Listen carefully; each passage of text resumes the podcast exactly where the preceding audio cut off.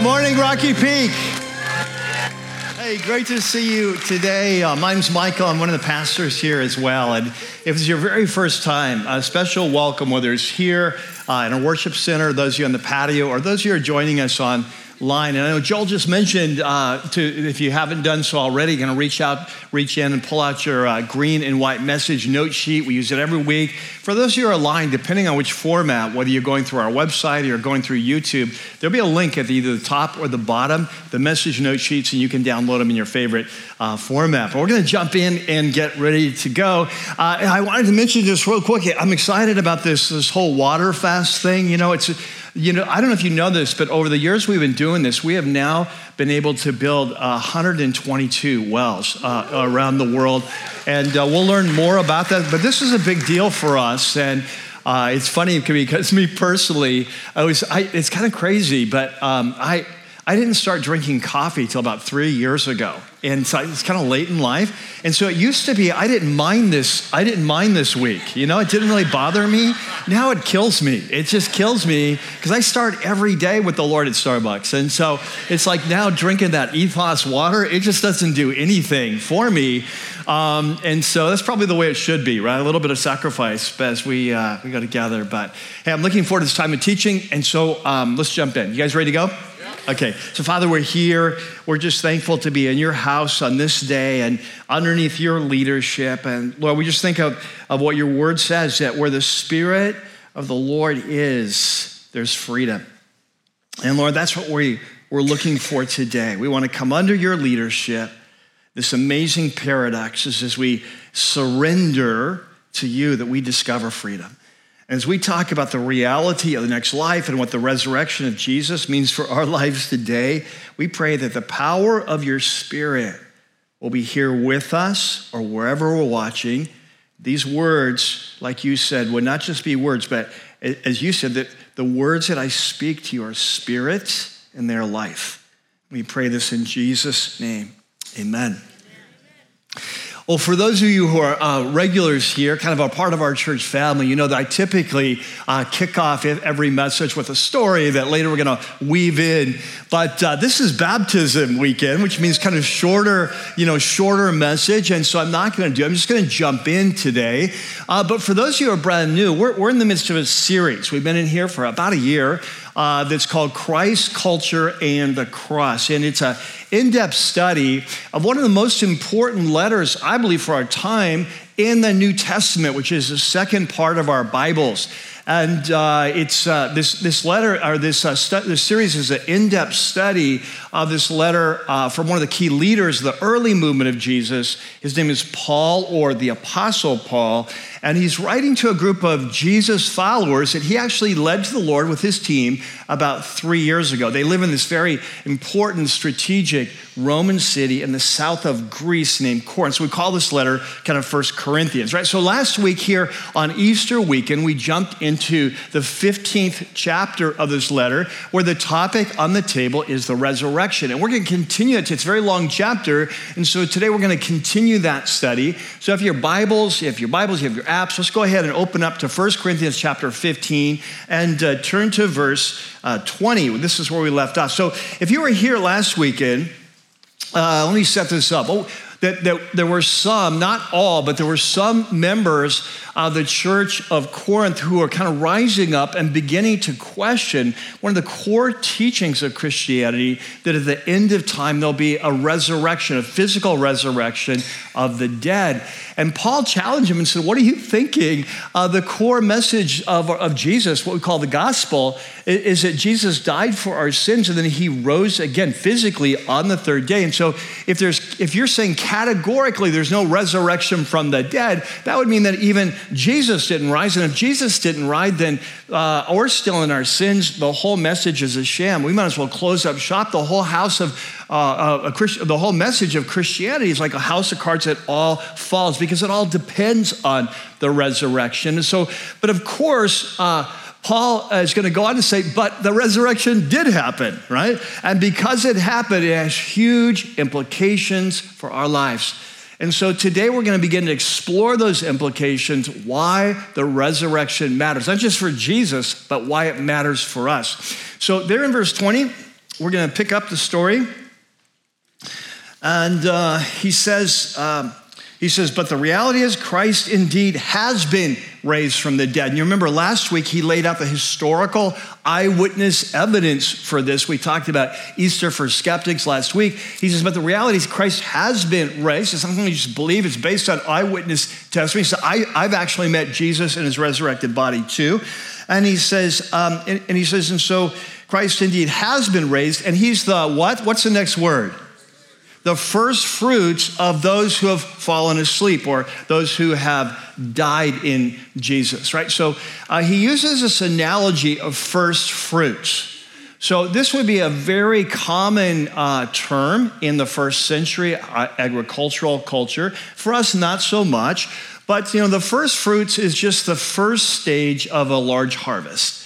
And so it doesn't matter what you're harvesting, there are always some fruit or some wheat or some barley that comes becomes ripe before the rest. And so when you harvest it, it's called the first fruits. But of course, when you harvest the first fruits, you know that it's just the first stage of a larger harvest that's coming. Like when that first, when those first plums begin to ripen, you know that, hey, that means there's a lot more plums coming. And that's the point he's making. He says, the resurrection of Jesus is not just about Jesus, it's about all of us who belong to Jesus. Uh, he's just stage one of a greater resurrection that's coming because of his life and death and resurrection.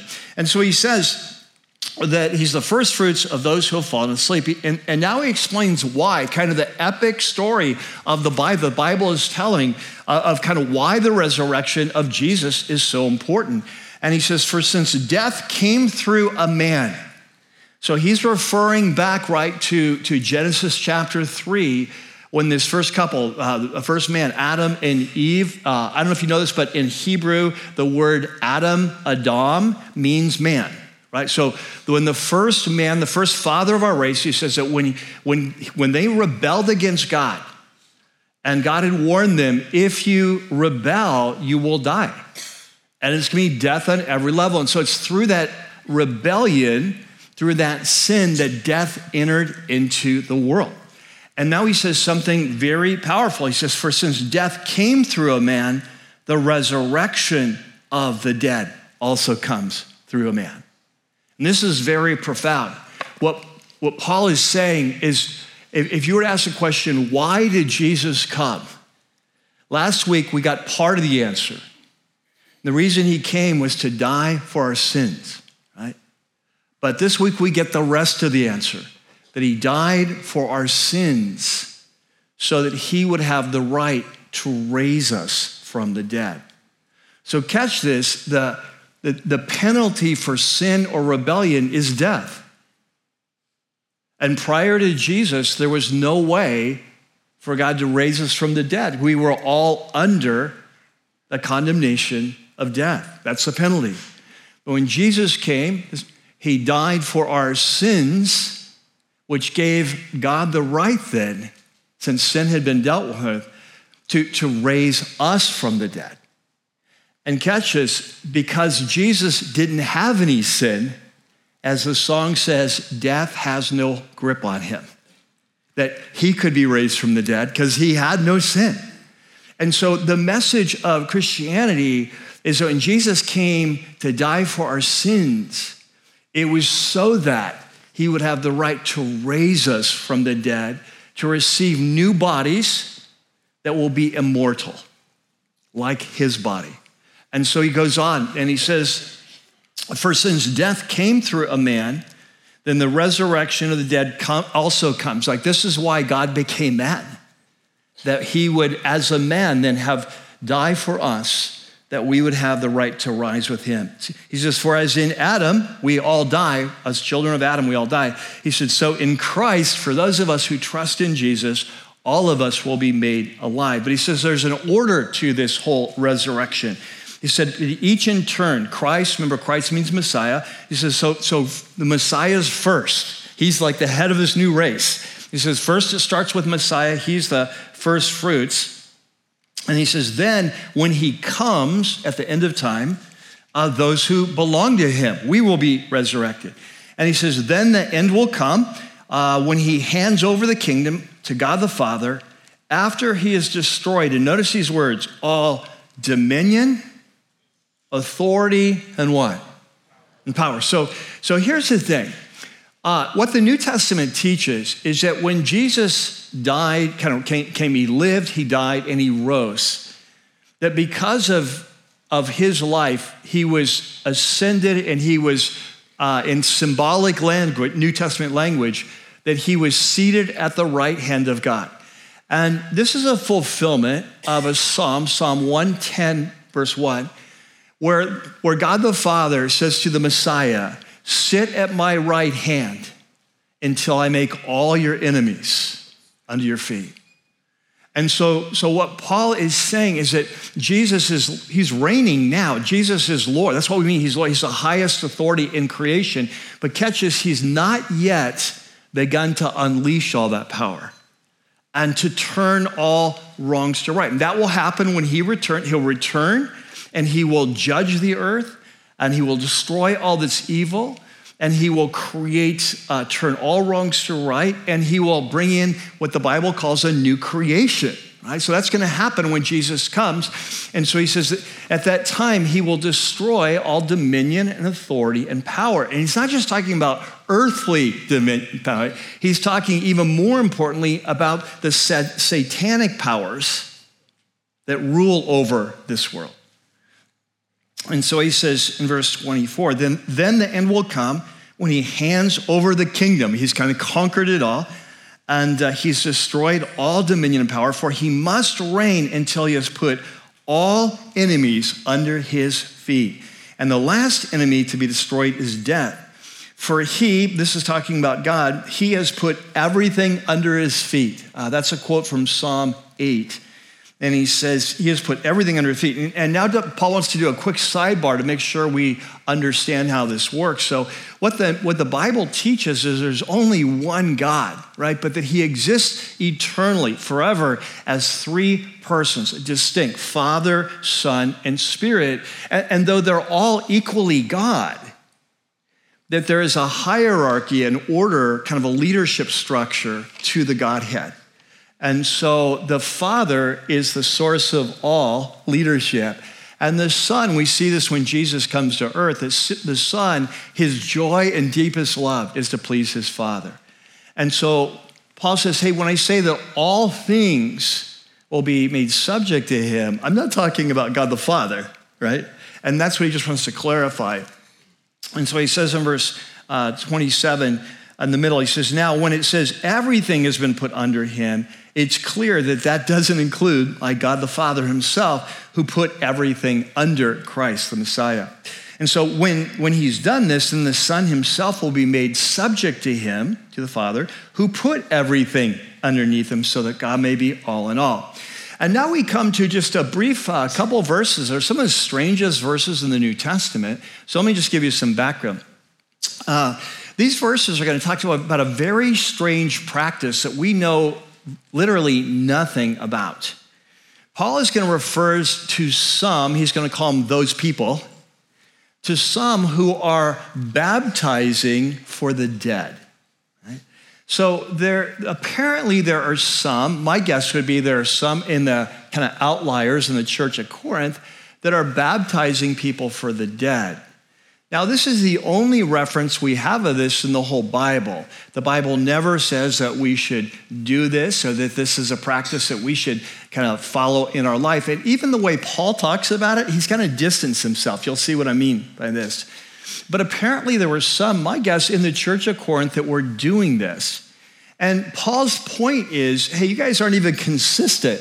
On the one hand, you're saying, that you're, there is no resurrection. And on the other hand, there's some of you who are like baptizing for the dead. Like, why does that make any sense? If the dead aren't rise, why would you even do that? So he doesn't seem to be endorsing this as something that we should be doing. He's just referring it to some are doing and pointing out that inconsistency. Um, honestly, this passage is so perplexing that if you were to read like academic commentaries, there are more than 40 different theories as to who is doing this and why are they doing it. They just don't have enough information. But anyway, this is what he says. He says, um, now, verse 29, now, if there is no resurrection, that's the point, then what will those do who are baptized for the dead? Notice he says those. He doesn't say, why are we doing this? He says, why are those? Kind of um, distancing himself, apparently. Uh, he said, if the dead aren't raised, then why are people baptized? That doesn't make any sense. Now he's going to ask us a second question that is very clear. He says, As for us, so Paul and his team, why do we endanger ourselves every hour? So if you know anything about the life of Paul, his life was constantly in danger. And uh, he's writing, remember, this letter, he's writing from the city of Ephesus to the Christians in Corinth. And so he says, um, I face death every day.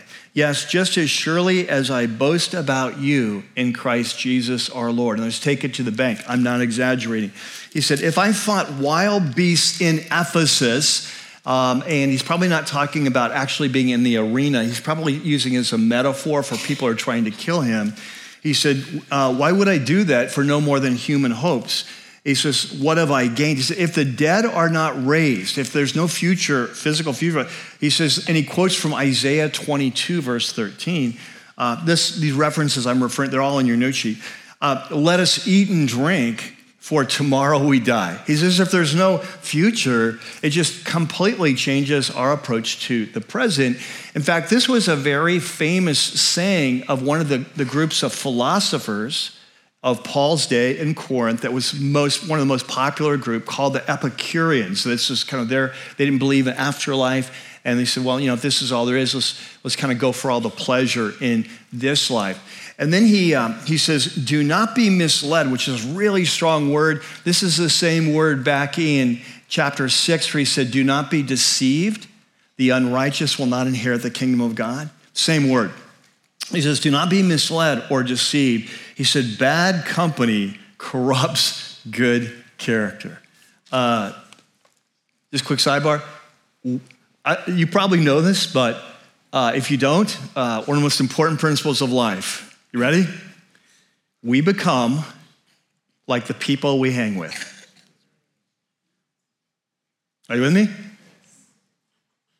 Oftentimes we don't, we, don't rec- we don't recognize how important principle this is, but we become like the people we hang with. If you want to get close to Jesus, you want to live for Him, you want your life to be transformed, hang with people who are close to Jesus. It will rub off, it will create a hunger in you. You'll say, What do I need to do? Lord, what do you want to do in my life, right? You want to become mediocre Christian, lukewarm Christian? Hang with lukewarm Christians. All be lukewarm together, right? You want to walk away from Jesus? Hang with people who are walking away with Jesus. Right? We become like the people we hang with. And so Paul, he says, this is actually a quote from a famous Greek poet that they would have all known named uh, Menander. And he says, bad company corrupts, uh, corrupts good character. He says, so come back to your senses. Like Corinthians, kind of wake up, smell the roses, remember who we are. He says, and stop sinning. He said, for the, there are some of you who are ignorant of God. Like you don't know, what you're talking about uh, Christianity, you don't know what you're talking about. He said, I say this to your shame. And with that, he brings to the end this section. And next week, he's going to go on and tackle the next issue. Okay, well, if we're going to have resurrection bodies like Jesus, what will those bodies be like? And so next week, we'll come back and wrap up this chapter. But for today, I, I just want to highlight one key principle that flows out of this passage for our lives, and then come back and ask one quick question. And so, there in your note sheet, you have a section called Christ Culture in the Cross, the key principles, right? And so it's very uh, simple, but very powerful. And it goes like this The Easter is just the beginning. Easter is just the beginning.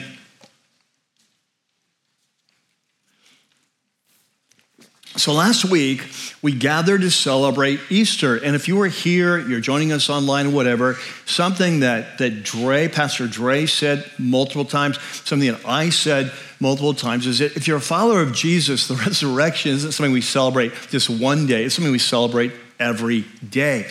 And, and this is why that Paul wants us to understand that the resurrection of Jesus, and just if you could just like really zoom in and pay attention right now, the resurrection of Jesus is not just about Jesus.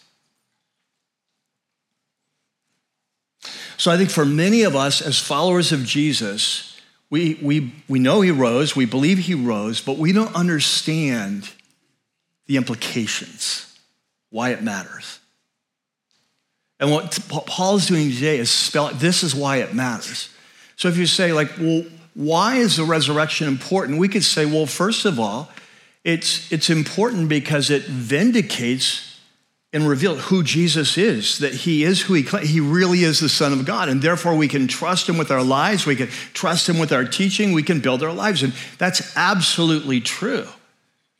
That the resurrection demonstrates reveals who Jesus is. But what we often miss is what the resurrection means for our lives. And this is Paul's whole point with the first fruits. The reason Jesus came and died and then rose was not just to be the ultimate miracle, to show these who he was. That was an epic moment in the human race. That the reason he came and died, catch us, was so that we could be resurrected and live forever in this new creation that's coming. Very physical creation, right? This new heavens, Bible calls it new heavens, new earth. And this is his point. There in your note sheet, 1 Corinthians 15, 21, he says, For since death came through a man, then the resurrection of the dead comes through. This is why he came. He didn't come just to die for our sins. He came to die for our sins so that he would have the right. There's no longer sin, that we could be resurrected and we could re- become immortal. That we would receive bodies like his. And this is the great hope of the New Testament. You often read about this faith, hope, and love, but the greatest of these is love. And this, the New Testament often talks about our hope, and it's talking about this future that God has for us. It's not something, I, like I hope it happens. It means no, this is this is what it's all about. This is this is what we're looking forward to in our future. And the New Testament talks about this all the time. For example, one of my favorite passages is there in Philippians chapter 3, where Paul says, uh, Do you see it? Our, our what is in heaven? Our citizenship. And in the Greek, the word is politeuma. Okay? I'm not going to spend a lot of time. Politeuma, it's where we get our word politics from. And what Paul is saying is that as followers of Jesus, this world is no longer our home. Uh, in the same way that, like, maybe you're an ambassador to Russia, and if you are, God bless you, you need some help right now. But, but like, let's say you're an ambassador to Russia, you live in Russia, but Russia is not your home. It's not your politeuma. It's not your homeland like your citizenship, your identity, it's, it's in the USA. You're, you're there, but you're there for the purpose of your homeland. And Paul says, as followers of Jesus who've died and risen with him, as symbolized in baptism as well, you, have died to this world, you've risen, you, you're with Jesus now, and your true homeland is this world that's coming. And he said, and we eagerly await a Savior from there the Lord, catch that language, Lord, top authority, the Lord Jesus, Messiah, who catches by the power that enables him to bring everything under his control. You remember how Paul said in 1 Corinthians 15 that he must reign until all dominion and authority, until everything is under his control. That's what will happen when he comes back. So he says, by that power that enables him to bring everything under his control, that He will transform our lowly bodies. And I love it in the Greek, it's like our bodies of humiliation,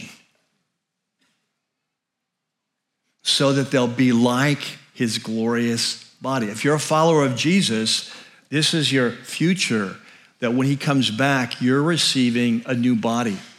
I call it version 2.0. And it's and because your new body is going to be immortal. You will never die. That body will never decay. It will never go bad. That it is immortal. It's like his body. This is what the resurrection of Jesus means. In fact, in one of Paul's letters to Timothy, he said it's through the resurrection of Jesus that God has brought light and immortality to light through the gospel. So, what I want you to catch is the picture of the, the resurrection. Easter is not just about Jesus, Easter is just the beginning. It's why he came to die for us so that we can rise with him when he returns and we can live forever with him. That's the message, right? That's why it matters. Now, if that's true, it leads to a very important question. So, there in your note sheet, you have a section called Christ, Culture, and the Cross. One key question.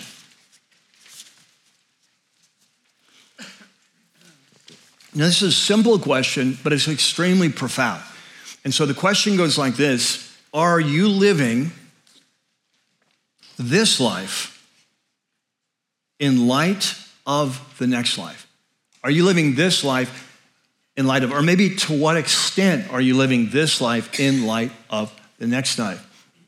And so this is the constant challenge that, that Jesus, the apostles give to us in the writings of the New Testament is that, hey, you died with Christ. And that's what we're symbolizing in baptism, right? You died with Christ. Uh, your homeland is somewhere else. Uh, keep your eye on the prize. And so live this life in light of the reality of the next life. One of the things I've said over the years many times, but I, I feel like it's been a while since I've said it, is that if you study the life and teaching of Jesus, most, much if not most of his teaching doesn't even make sense apart from the reality of the next life.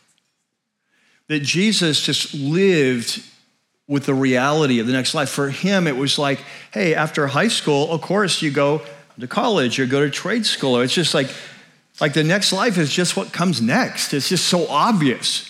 And since, since this life is so short and the next life is so long, that if we don't live this life for the next life, it's like the height of foolishness.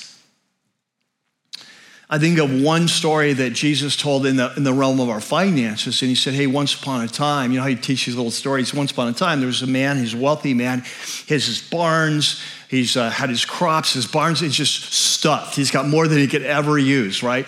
Uh, but, but then he has a banner bumper crop here, and he goes, What am I going to do? I've got my barns are full. I have no place to put all this stuff. And he says, I know what I'll do. I'll tear them down and build bigger barns. And Jesus says, God came to him that night and said, You fool, this very night, your life will be required of you. So who's going to get all that stuff you've stored up for yourself? It was, way, it was way of Jesus talking about our finances and how we use our finances. Like, to what extent are we investing our finances in this life for what the payoff's going to be in the next life? But, but if you study the life and teaching, he did this all the time. It's like uh, it, this assumption of the next life underlies all his teaching. There in your note sheet, I just gave one example, like third verse down there, in Matthew 16, where he says, What good will it be for someone to gain the whole world? and yet forfeit their soul. I mean, what can anyone give in exchange for their soul? And of course, this is Paul's point today is that if the since the resurrection's real and since he's Jesus the first, since we're all gonna be, it, it radically changes how we approach this life. And he gave a couple examples, but the, there in your note sheet, the first verse there, he said, Paul, Paul mentions, he said, hey, if the dead aren't raised, let us eat and drink, for tomorrow we'll die. If, if, the, if the future is not real, if the resurrection is not real, it completely changes the way we approach the present. And then he goes on, uh, the first part of that verse, he says, next one, he says, As for us, you know, as, as followers of Jesus, why do we endanger ourselves every hour? I face death every day. Why would I do that if there's no next life? The future's not coming. And one of the things you constantly see in the New Testament, it's almost every New Testament letter uh, assumes that the Christians are being are under persecution, often very severe. And if you know your New Testament, you know this that the constant challenge is that, hey, I know it's hard now, but keep your eye on the prize. And and, and endure the persecution because this is what it means. You're on, you're on Team USA, you're on Team America, you're on Team Jesus, right? And you're gonna win, right? One of the things I've mentioned to you over many times over the last five years, six years, is that, that in our culture, that, that the tides are changing. The cost of following Jesus is going up. And, and, and can I, hey, will you be willing to pay that price? Your career, your job, your, will you pay it? To a large degree, it depends on how real the next life is for you. See, Jesus said, Those who deny me before men, I will deny before my Father in heaven and before the angels when I come. And so, so if you don't believe in the next life, then why would you be willing to pay a price in this life? You see, it affects everything. And so the question is to what extent in your life are you living this life for the next life? And you say, well, what, what, is, what would that look like? What are you talking about? Like, how, how would that impact the way I live my life? Well, it's everything. Uh, it starts with our priorities, right? Our passions. What, what are our priorities? How, how do we do relationships? What about our approach to sin and righteousness in our life? What about the core moral code of the New Testament? What about our sexual lives and identity? What about the way we approach sharing Christ with others? What about the way we raise our kids? I talked about this last night, and I've talked about this before, but as a parent, if, you have a, if you're a parent, what's your top priority for your children?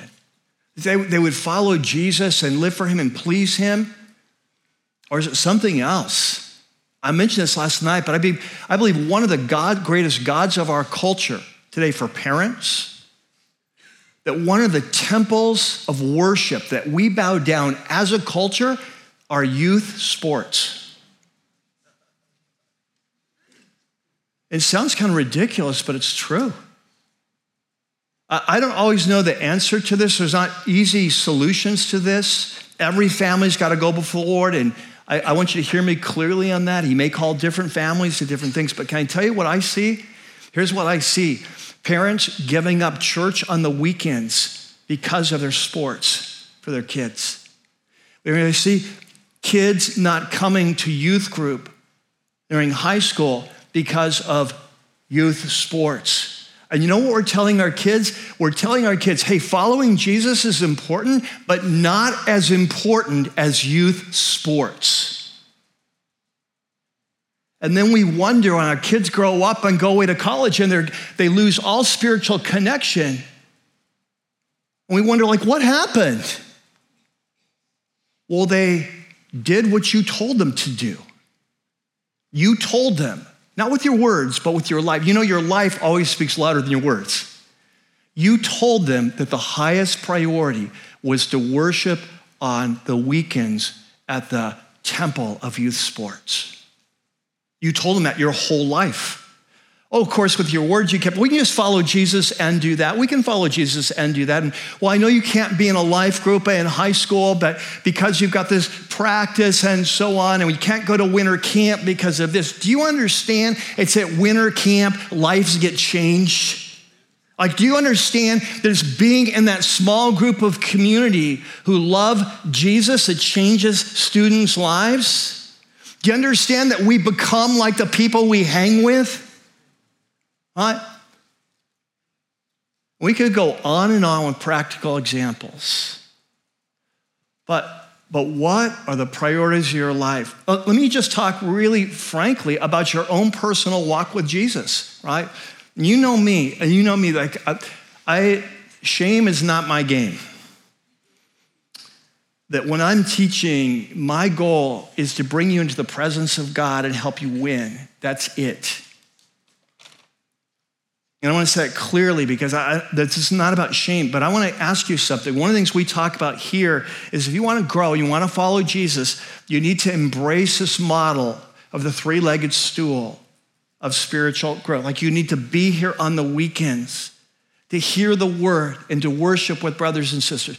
You need to be in some sort of small group of iron sharpening iron. People that, because you become like the people you hang with, right? And, and you need then to one on one, you need to develop a regular rhythm of relationship, your one on one time with God. Because it's in that time of reading His Word and processing your life and talking through your life and joining with Him to partner with Him in prayer for kingdom priorities. And it's that time you learn to hear His voice. And like, these things are non negotiables. Can I tell you something? I can pretty much guarantee you, if you neglect the three legged stool, I can almost guarantee you, you will not be living consistently for eternity. And the reason is not because you don't want to, but because you're too distracted. And you don't give God the time of day to teach you how to follow Him. And so we say we love Him, we say we want Him, we say we want transformation. I say, if you say that, you show me where you're seeking God. Right?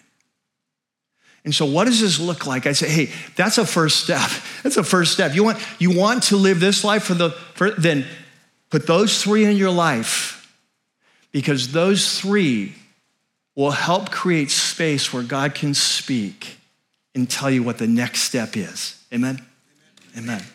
Amen. So it's, it's so it's so interesting. Hey, and so hey, I, you say I don't want to do that. I don't hate you. I love you. I, hey, but don't tell me that you want to live for eternity, and don't tell yourself because the reality is, as sure as we're sitting here today, each of us is going to go one on one with Jesus at the end of our lives. And there's not going to be a spouse there. There is not going to be a life group there. There's not going to be a pastor there. It's you and him. And he is going to evaluate your life and how you used your gifts and what your priorities were and when he's there, he's going to play back the tape of this message and said, I told you.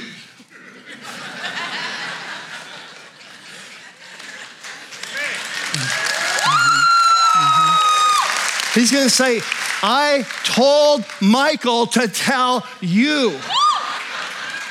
And you know what some you are going to do? You're going to say that, well, this makes me uncomfortable.